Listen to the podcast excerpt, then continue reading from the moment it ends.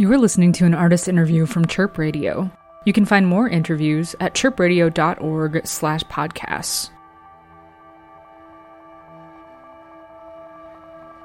Hi, this is Mick, and you're listening to a Chirp Radio artist interview. I am on the line right now with Jordan Reyes.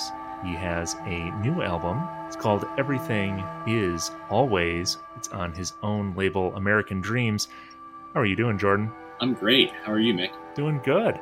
Um, so why don't you tell us a little bit about this album? You know, how did it come together conceptually, and uh, what uh, what can we expect on it? Yeah, that's a good question. Um, it's in some ways kind of a functional album, functional for myself. I began thinking about this album pretty much immediately after my last album, Sand Like Stardust, kind of groping for touchstones in terms of themes and sound. And I knew that I wanted to make the sound more immersive. I wasn't sure exactly how that would come about. What happened in August and September 2020 was um, the universe decided to throw a pretty massive curveball at me. And while I was working with a previous psychiatrist, she prescribed me a medication called Abilify, which is an antipsychotic.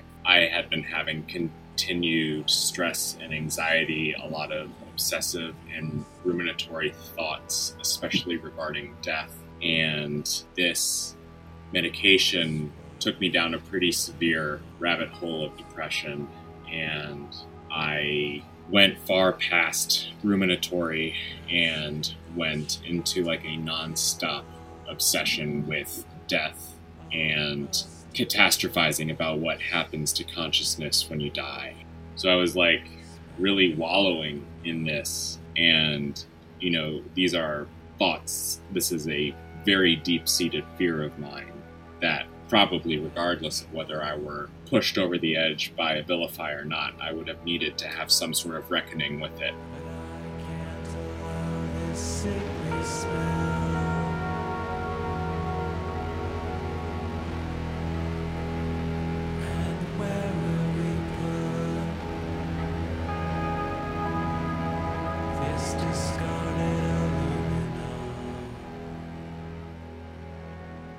The reality is that I wanted to believe that something would happen with consciousness, something not threatening would be there at the end. And and I talked to a lot of people. I saw this therapist who like specialized on death and actually she admitted that she like was a medium and that was sort of the impetus for me to talk to her was like she she talked to dead people and she you know was more open receptive to non-traditional ideas. Um, unfortunately it didn't really work out. You know it, it just it wasn't a vibe that i could like truly believe in like in a in a experiential way. You know there's so many snake oil salesmen that will try and peddle something to make you feel better that conflicts so much with science or that's filled with word salad. And so i kept like running into these corners that like for a moment maybe gave me a little bit of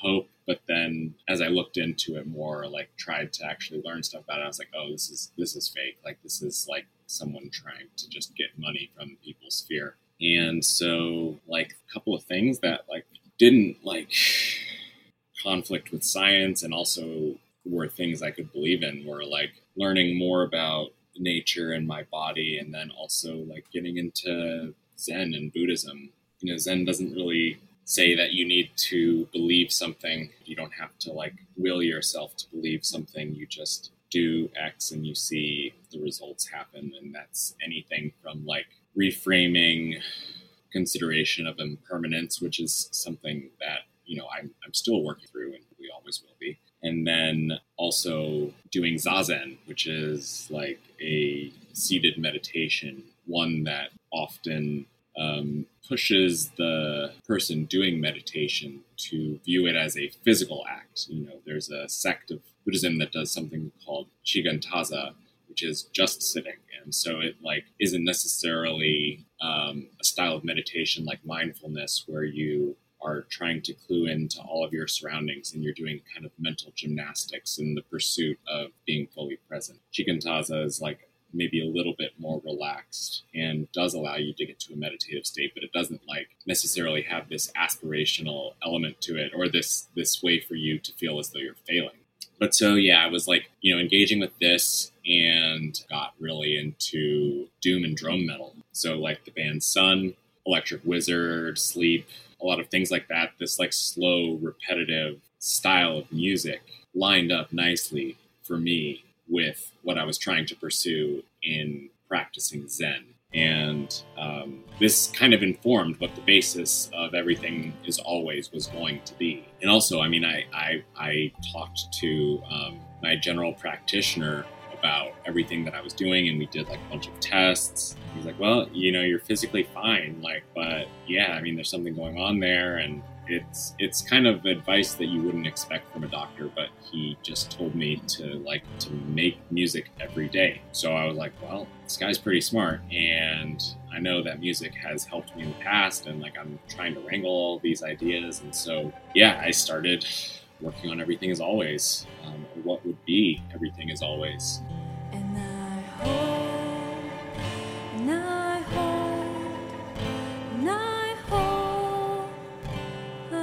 It's over.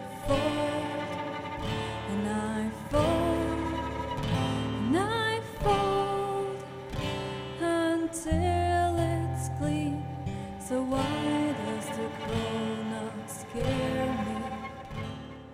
And uh, yeah, then I just like got to work on all of the album art stuff and like extra, I guess, world building elements. I, I always wanted an album cover painted by like the, the now late Mariusz Lewandowski, who did a ton of really amazing doom metal albums primarily. It kind of messes with me that he died like a few months ago, and like we were actually planning to work together on the follow up album. But yeah, I mean, it's you know the album cover is like one of the last things he did, so yeah, that is fascinating. That an album about death, exploring our conscious relationship to it, would feature a piece of work on its cover that was one of the last things that was painted by an artist. It's spooky. Really extraordinary. Yeah, spooky is one is one way of putting it for sure.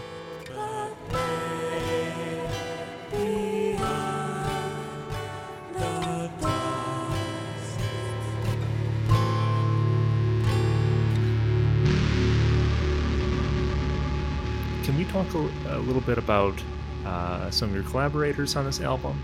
You know why you selected certain people to uh, to work with you on it, and um, what those contributions were, and how they helped bring out some of the themes that you've been talking about. Yeah, you know the thing about starting an album with fuzz and distorted bass is that it doesn't necessarily have as calming or organic of a tone as I wanted. So, like, the first thing I thought about was putting in strings. So that's when my friend Leah Cole, that's when I asked Leah if she would help me out. And she did strings on most of the songs. And I mean, that that's the thing that broke the album open. Like, after Leah put the strings in, I was like, I know what this thing is. And I was able to like curate a more cohesive list of contributors. I knew that I wanted to write one song for my wife to sing, which is Maybe I'm the Dust. Travis wrote his own lyrics. You, I mean, there's nothing I could write that would be as perfect as what he does. And Travis recontextualized thoughts about death and recognizing oneness um, through a reinterpretation of an old minstrel song called Old Black Joe. It was originally written by a white person who I think was the son of a plantation owner, and and Travis took that and was like, well, what if we thought about this, but from the perspective of an elder black slave, and it was actually a black American writing that. And then my friend Sam did pedal steel guitar. He plays in Mute Duo. A lot of other contributors as well. My friend Teresa from Morning of Black Star did trumpet at the end. Patrick Shiroishi did saxophone on two of the songs. Yeah, it's just many more. I mean, and and the reality too is like I didn't like write contributor parts. You know, the only thing that was like an instrument I didn't play that I did make the melody for was the "Everything Is Always Suite." Um, I told Leah like what to play on the cello, and I told Teresa what to play for the trumpet. And I like, you know, I'm not a really great writer of music in staff, so I like sent them voice memos with the pitches I wanted to be in it. Like I sang the parts and asked if they could replicate it. Um, and then Patrick um, came in and did his own thing. But like the rest of like what Leah did and everyone else was just their own contribution. Everything is always. Yeah, it sounds like like a true collaboration through and through. And I just want to take a moment to say that I love Patrick uh, Shiroishi's saxophone playing. It's really Oh, transportive. Definitely, uh, he's a maniac. Can we talk a little bit about your performance at the Surgical Museum? Why did you select that as the location for the for the release show? Actually, uh, the Museum of Surgical Science is where I got married. Um, Oh no way! yeah. so, um, so there's this like legitimate continuity and like impactful life events for me there. I think it's a space that has gravitas to it and is a bit outside of the norm, but also like just has had a major impact on my life.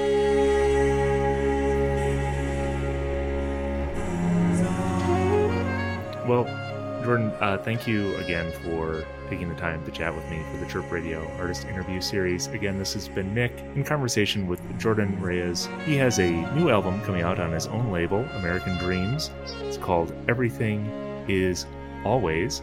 And he has a performance coming up, uh, a release show for the album at the International Museum of Surgical Science on November 4th. Thanks again, Jordan. Thanks, Mick. This has been an artist interview from Chirp Radio. You can find this and more interviews at chirpradio.org slash podcasts.